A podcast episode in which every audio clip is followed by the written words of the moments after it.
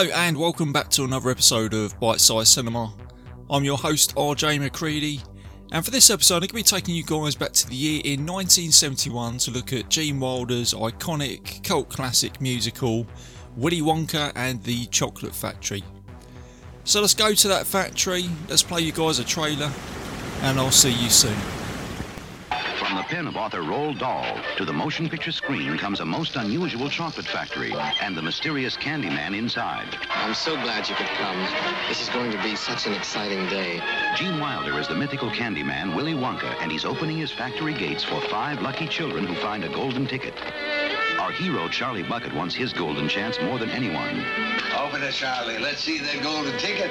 Wouldn't that be fantastic? It's not fair to raise his hope. Never mind. Go on, open it, Charlie. I want to see that gold. Stop it, Dad. I've got the same chance as anybody else, haven't I? Eat your way through the chocolate room. Take a ride on the Burke-powered Wonkamobile. Float around the bubbly, fizzy lifting room. Sail down the chocolate river on the SS Wonkatania. Step on the Wonkavator and go to the roof. Destination, the scrumdiddly-umptious world of Willy Wonka and the Chocolate Factory. Rated G.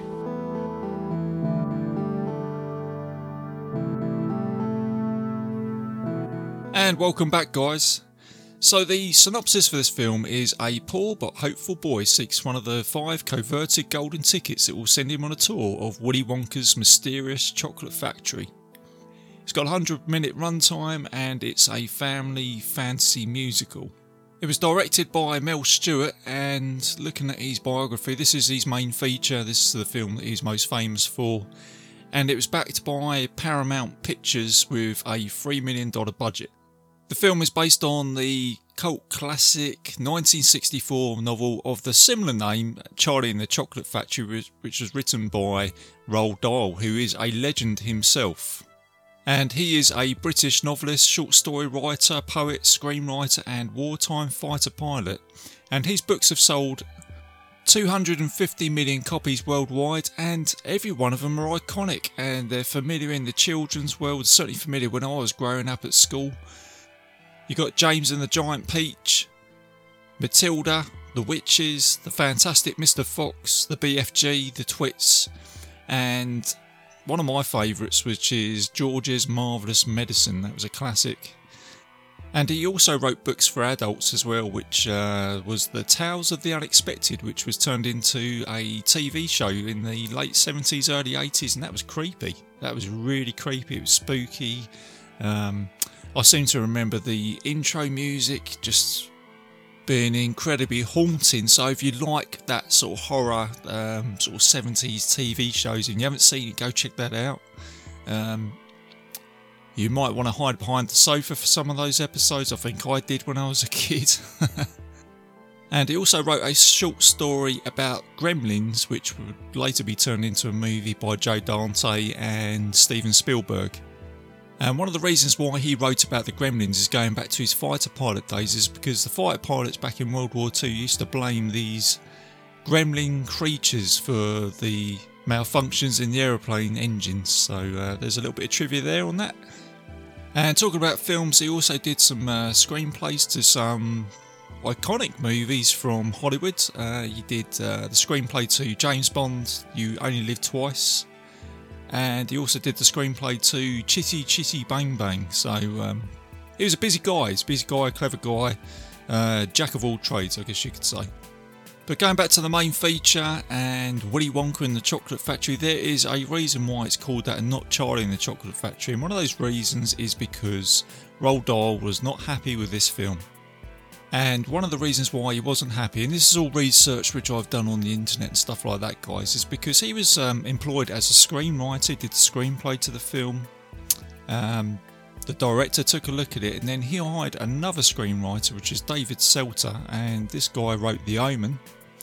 And he tinkered around with Roald Dahl's final script. Um, he changed a few things, and Roald Dahl wasn't aware of this until the film got filmed and wrapped up and cut and everything until he actually watched it and went, hang on a second, this wasn't the actual uh, screenplay that I wrote. And he refused to give permission for them to go and make the sequel to this film, which is um, The Great Glass Elevator, which I've been waiting for for a long time. And I believe this is the other reason why the title was changed to Willy Wonka instead of Charlie and the Chocolate Factory because of Roald Dahl saying that you know it's it's not what I was told and it's not screenplay that I gave you guys to go and make. Um, so I kind of get that if you know he wasn't informed and stuff like that. But but then having said that, being familiar with this book when I was growing up, I think this film is a great adaptation of the story. I don't know anybody that doesn't like this film. It's it's cult, it's classic, it's it's fun, um, it's quotable. The songs are great. Um, if I bring up Charlie and the Chocolate Factory or Willy Wonka and the Chocolate Factory, people immediately start to sing these songs and you engage in a great conversation about it and I think it has just captured that magic that Roald Dahl was trying to put into his book. So it's it, it's funny how him as a as a writer, and I kind of respect that. If that is his you know his vision that he didn't feel like was right, but it's captured the magic from the book onto the screen, and I loved it when I was a kid, and now my kids love it. And I was talking to my kids about this the other day, saying I was doing this film, and they said, "Yeah, Dad, I love that film. It's great." You know, and we was again we was singing the songs, we was quoting the lines, such as that scene when Mike TV asked Wonka what that machine is, and he says it's a it's a Wonka washer. And he says, What is that? And he goes, It's Wonka Washer spelled backwards. So it's just classic. It's just one of the many lines in this movie. So there you go, guys. That's how um, Willy Wonka got produced, and it's worth mentioning now actually that uh, when it was released back in 1971, it didn't do very well at the box office, but it did very well on the VHS rental. It's one of those films that did very well in that market, and it has now become a cult classic. And I think it eventually made its uh, money back in the in the rental market. So let's have a look at the cast of this movie. So you've got Gene Wilder playing Willy Wonka, and I can see anybody else but Gene Wilder play this part now. He does a great job of this. Um, the other people that were in line to play Wonka was Ron Moody, who is famous for playing Fagin in the musical version of Oliver Twist, and you also had a Doctor Who that was lined up to play this, which was Jon Pertwee, and the comedy comedian uh, Spike Milligan. But like I say, guys, I really can't see anybody else but Gene Wilder do it, do this role because he does an incredible job. Um, he's not in your face funny. He he manages to blend this Willy Wonka character to being comedic, but he has this balance of menace and mystery about him as well. And I think Gene Wilder really really does a good job of that. And he got this role on the spot when he went for an audition. Uh, he just walked in. I think he was just himself, and the director for the film said, "Yeah, that you're you are Willy Wonka. And even when Gene Wilder walked out of the room, the director ran down the hallway and said, You're hired. You you got the job. But Gene Wilder didn't accept it immediately. He actually replied by saying, Well, I will do this on one condition. And this is great. I didn't know this, but it's it's one of those things that is right in front of you, but you just don't see it at the time. And what it is is that when you first meet Wonka and he comes walking out and he's got his walking stick and he's got his limp, he rolls over and then he just goes, surprise, it was just me playing around. And what he said is, Gene Wilder said, is that I will pretend that I've got a limp and then I haven't. And then he said, the reason why I've done this for the rest of the movie, you won't know whether I'm being serious or whether I'm lying. So that's a that's a really good um, bit of character prepar- preparation from you know Gene Wilder there, and he pulls this off throughout the whole movie and all the way through the film. And it's and it's right what he said there that that that basic mechanic of Wonka throughout this whole film is one minute he's being serious, and the next minute he's like, "Hang on, stop, rewind." Okay, let's go forwards. You know what I mean? It's great. It's brilliant. I love it, and I think that's that is what is um, again. I've said this before in the episodes. Um, Willy Wonka is the heart of this movie and Charlie is the engine. He's driving it forward, and it's much like what I said in the last episode with Labyrinth. It's very similar in a way. Is that Wonka is like Bowie, King, King Jareth, and Charlie is like Sarah. So you've got that same sort of mechanic there, and ultimately, um, when you look at Willy Wonka, it is a story about him teaching these guys, some of the, these horrible sport kids, a lesson, which I'll get into later on. But there you go, that is the main, main driving mechanic of this story, which I think is great.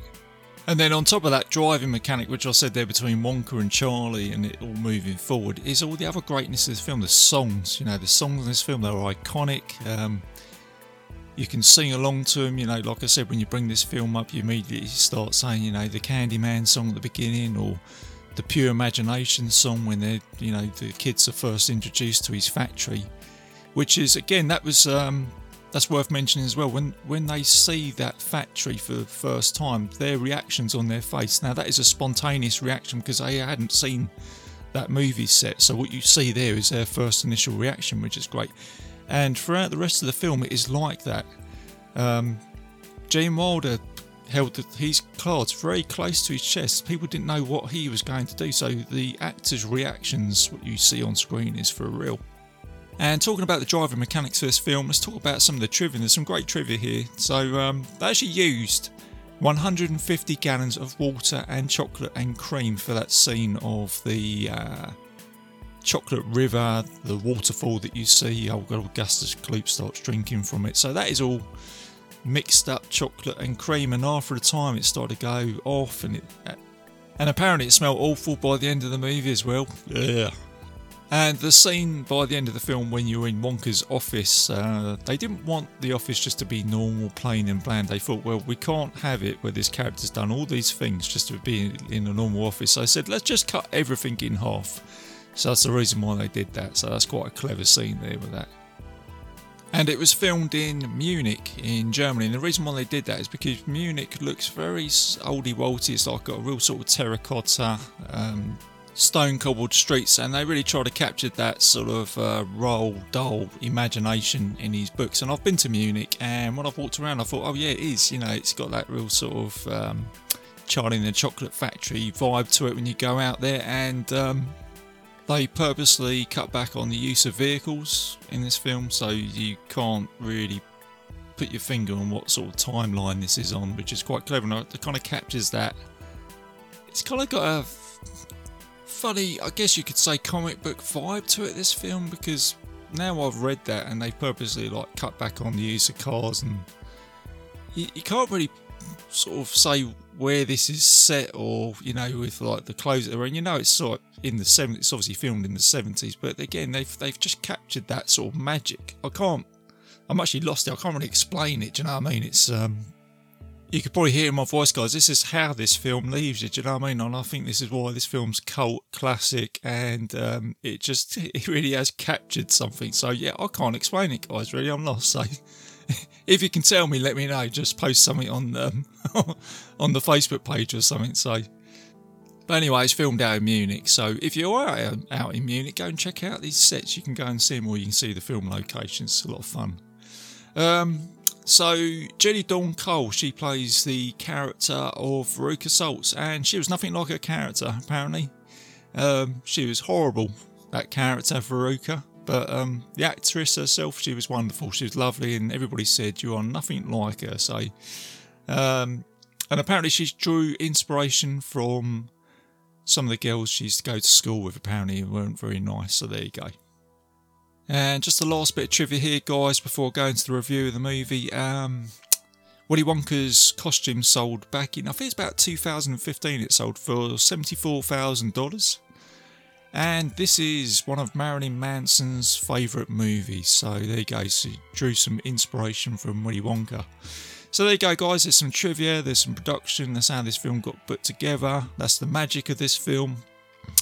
So Let's have a look at this film. Let's do a bite-sized review of Willy Wonka and the Chocolate Factory. So the film starts in a small town. You're introduced to Charlie Bucket, who is a poor paper boy, and he's watching all the kids going into a candy shop. And this is where you get our first song of the Candy Man. It's a pretty cool song. And then you see Charlie's walking home, and he walks past Willy Wonka's chocolate factory. And whilst he stood by the gates, he meets a mysterious tinker who recites a line from a William Allingham poem, and it was called The Fairies, apparently, this poem. And he says to Charlie, Nobody goes in and nobody comes out. And it's quite a creepy scene, actually. It really creates this sort of creepy vibe when you look at the factory. It's almost like the, the factory is like a character itself. And then Charlie runs home to his um, bedridden grandparents. You meet Grandpa Joe and his uh, widowed mother. And poor old Charlie, God bless him, he comes home with a loaf of bread which he's spent his um, paper round money on to try and help his family out. And that night, Charlie talks to his grandpa Joe and he says to him that um, he visited the factory today. And then this where Grandpa Joe tells Charlie that Willy Wonka closed the factory down because he had a rival called Slugworth who was trying to steal his secret recipe. So he closed it down. He wouldn't let anybody else in. And to this day, nobody knows how he is producing his chocolate.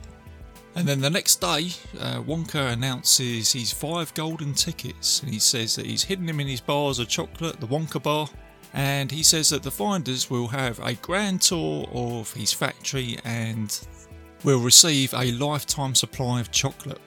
And very quickly, the first four tickets are found uh, by the glutinous Augustus Gloop, the very, very spoilt Veruca Salt, whose father does a great job in this, who's played by um, Roy Kinnear, the late Roy Kinnear. Um, unfortunately, he passed away on set of the Four Musketeers, uh, which I forgot to mention actually. I've um, I forgot to mention some of the cast members. More importantly, the guy who plays Charlie Bucket. Just on a little bit of a side note, there, guys, coming away from the review. So you've got um, Peter Ostrum who plays Charlie, and this was his only acting role. He went on to go and become a vet after this.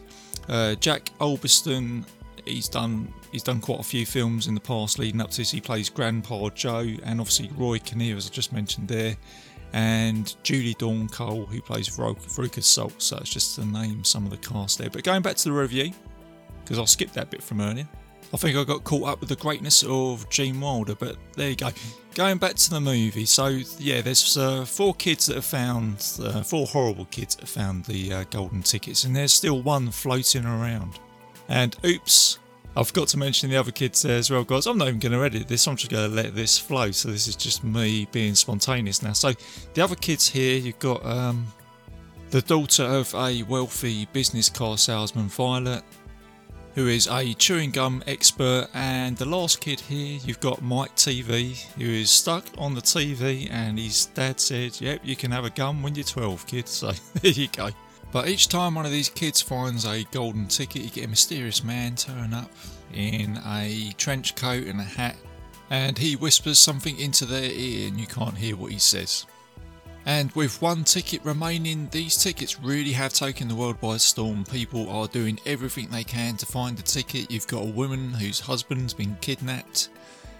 And this is quite a funny scene because you've got um, the police uh, talking to her, doing a negotiation with the kidnappers, and they say, Well, they want your sort of supply of Wonka bars. And she sort of goes, Oh. and that's it, it just sort of cuts. You can sort of see her reaction there. And then you got some scientist dude who says he's got this machine, he's going to tell him, and uh, it doesn't go the way he wants it to. The machine basically tells him, I'm, I'm not going to tell you. So you've got some comedy elements here. And then you get a news report where the final golden ticket is found in South America, and it's a millionaire casino owner who's found the ticket. And this upsets Charlie. It's quite a sad scene. You get a scene here where you've got his mum uh, sing another song called Cheer Up Charlie. And this moves into the next day where the world is kind of calmed down and Charlie goes back to his paper round and he goes to the candy shop and whilst he's walking there he finds a, a silver dollar in the gutter and he picks it up and he decides to buy himself some candy goes into the shop and the candy store owner gives him a scrum dilly i think that's how you pronounce it and then just for old time's sakes, he says, How about a good old fashioned Wonka bar? And he says, Yeah, I'll tell you what, I'll take that. So Charlie takes it. And as he walks outside, there's a group of news reporters shouting and screaming and saying that this guy in South America is a fake. And there's still one golden ticket floating around. So, finding out this news, Charlie unwraps the Wonka bar, and to his surprise, he has the golden ticket and he's waving it up in the air. And the news reporters see him and then he's paper round guy says, Run, Charlie, run home and don't stop. And you get Charlie running home. And then he gets stopped by a Slugworth. He just turns up, this mysterious character. He's almost sort of creepy in a way. And then this is where you find out what he's been telling the other kids. And what he said to them is that when you go to the factory, get me an everlasting gobstopper because I want to find out the recipe for it. And he says, if you do that, I will fund, give you money to your family and you'll never be poor for the rest of your life. And then Charlie gets home with all excitement and he chooses his grandpa Joe to join him on this venture to the chocolate factory. And this is where you get another song here. It's where Grandpa Joe gets out of bed for the first time in 20 years. And then the next day, you're outside the chocolate factory. You've got a crowd of people with a brass band. Everybody's excited. All the kids turn up, and this is where you meet Mr. Wonka for the first time. And it's that bit that I mentioned at the beginning of the show where he limps out and then he rolls over. And then you've got Veruca Saltz who runs to the front of the queue and she goes, Oh, Dad, Dad, I want to be the first in. I want to be the first in. This is where you get uh, Wonka come out and say, Oh, Mr. Mr. Saltz, what a wonderful daughter you've got. You know what I mean? it's, like, it's great. And then everybody comes through, and straight away Wonka goes, Right, so much time, such little to do, let's go. And he takes them inside the factory and he gets everybody to write the uh, contract, which has some small print on it. And when you've got some small print on there, it's, it's just comic genius where the writing just gets smaller and smaller. And someone comes out and says, "Oh, I need a, I need to answer a question." And he goes, "All questions must be submitted via an envelope and sent to the factory." Right, let's move on. Do you know what I mean? Just it is. And then you got the hands on the wall that take the uh, coats and the hats, and one grabs Grandpa Joe's hat, and then the woman screams, and then Wonka comes out and goes, "No, it's all right, it's okay. Let's keep moving on. Everything will become apparent. Let's go." And then everybody walks into a room with Wonka, and he's walking up a corridor, and he starts to get bigger. And then this is where Mr. Saltz comes out and goes, "Are you having a laugh, Wonka, like this?" And he goes, "Why? Are you having fun?" it's like everybody's crouched down. They've become bigger in this corridor, and he gets to this door and he says, Once you get past this door, you get into this room, and everything in this room you can eat. And then this week, Augustus Cleek comes out and goes, Let me in, I'm starving. like... And then the door opens up, everybody turns back to that normal size, and they go into the candy room and the chocolate factory, and it's a ma- magic scene.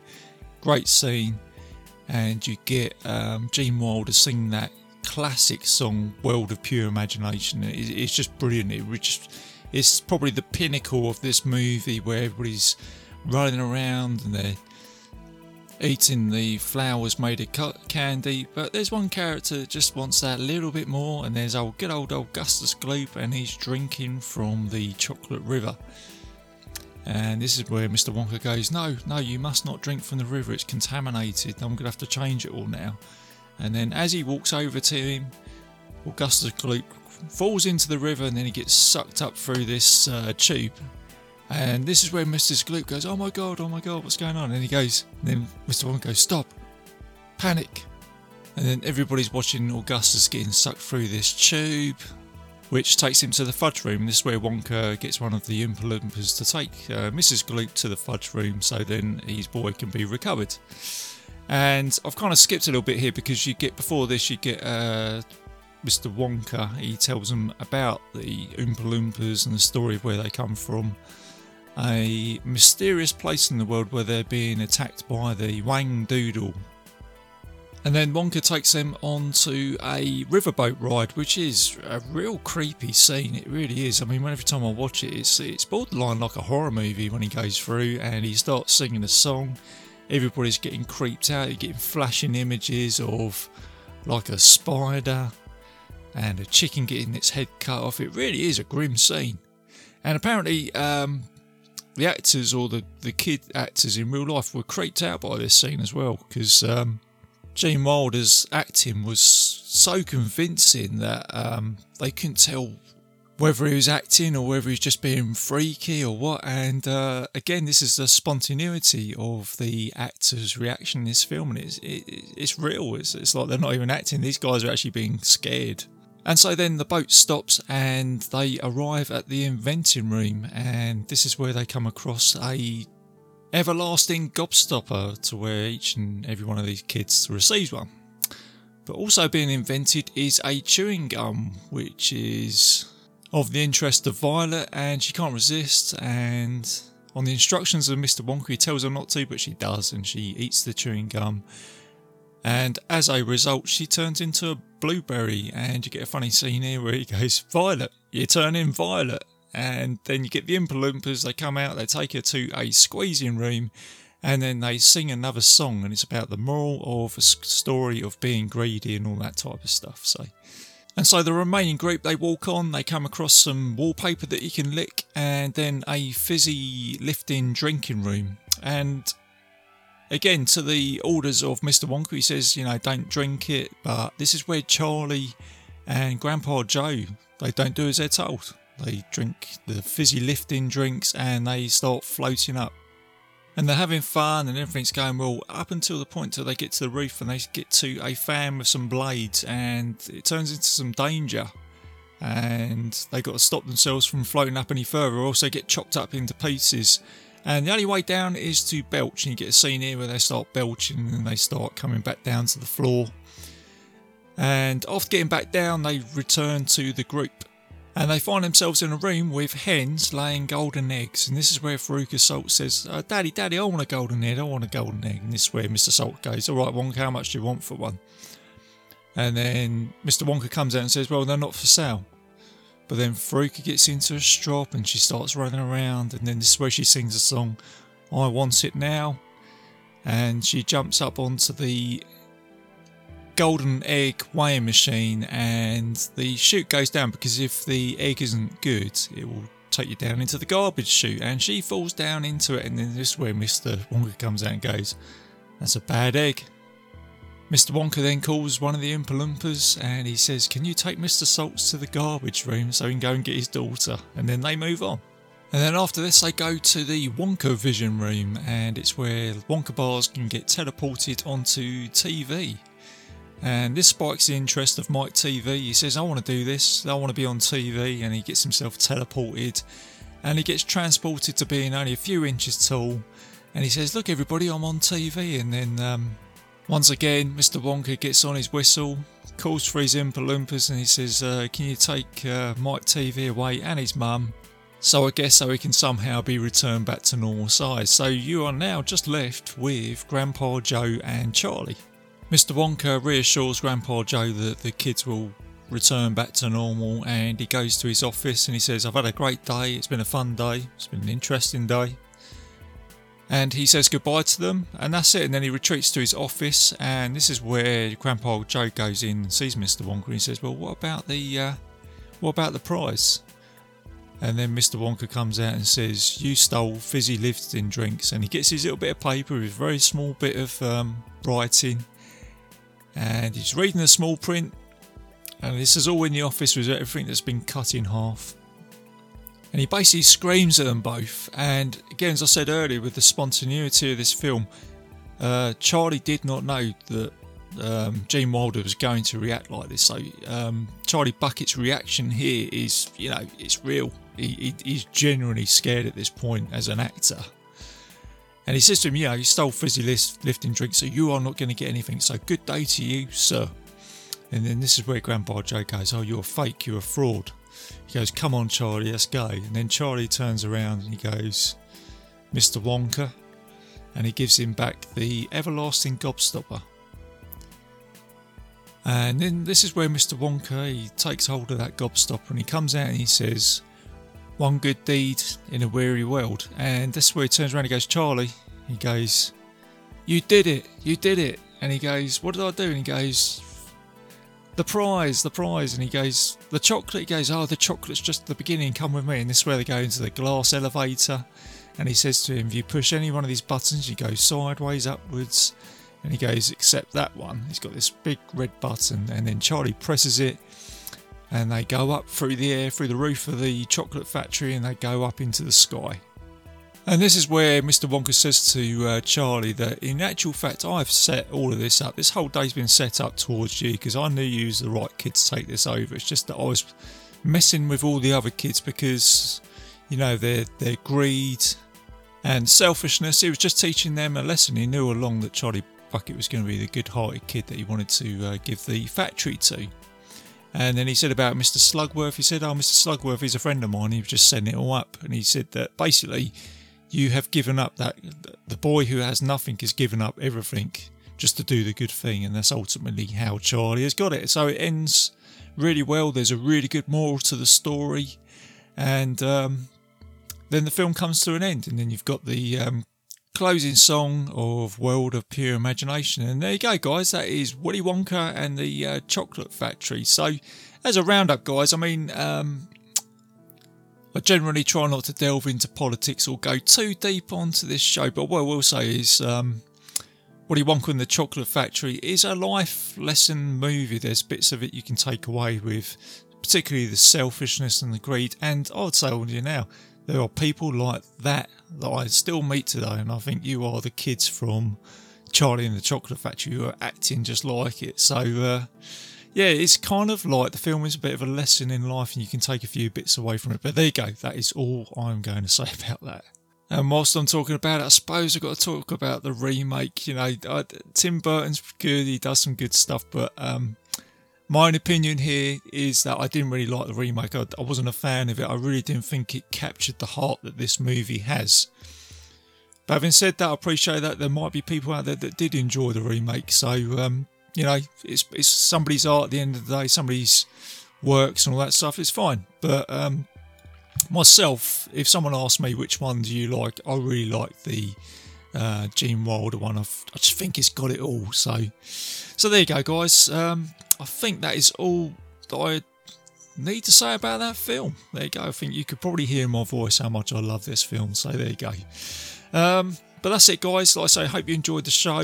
Um, let me tell you about what I've got in the works for the show. So um, I've got a listener request from Dan Bone from Haunted Hill. Um, he's asked if I could do The Substitute from 1996, so it's going to be in my next film that I'm going to be reviewing. And talking about Dan, he's going to be coming on the show with me for He Man, The Masters of the Universe, which should be recorded in the next couple of weeks, so that should be dropping. And I've also got another guest coming onto the show, which is trying to get this all working together. Should be Ricky Morgan from uh, the Howling Power Hour and Short Bus Cinema. He's also going to be joining me for Big Trouble in Little China because that film is another one of those films I, I think I need to have a guest on the show to talk about as well. So, a couple of guests coming on to show some exciting stuff. Um, and I've also got um, Jason and the Argonauts um, in the works. So, so it's busy, got a lot of stuff going on. But it's all good stuff. Um, so look out for those episodes. And just to close the show up, uh, just a little bit of admin. I'm a proud member of the Legion Podcast Network, so go and check out all the other shows on there. I'll play a promo at the end of the show. And you can find Bite Size Cinema on iTunes and YouTube and several other players on the internet. If you just punch in the uh, Bite Size Cinema podcast, you'll be able to find it. And I've also got a Facebook page, so if there's anything you want to tell me about, or you want to talk about some of the shows, or comments, or any requests, um, put them on there, let me know. And that's it, guys. Like I say, keep it bite sized, keep it safe, and I will see you soon.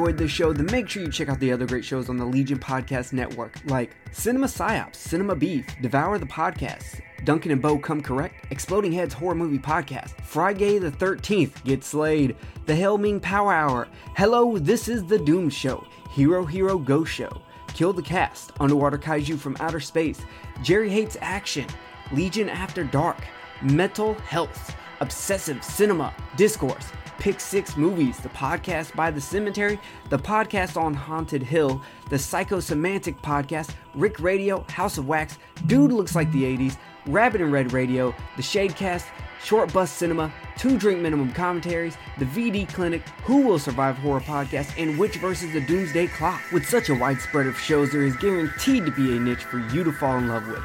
Horror, politics, movies, books, sex, music, commentaries, health, video games, kaiju, action, news, comedy, and opinions that would most likely get you killed in some parts of the world. We are proud to bring you some of the best podcasting in the world. Check us out at www.legionpodcast.com, iTunes, Spotify, Stitcher, YouTube, and any other dark corner of the internet where podcasts can be found.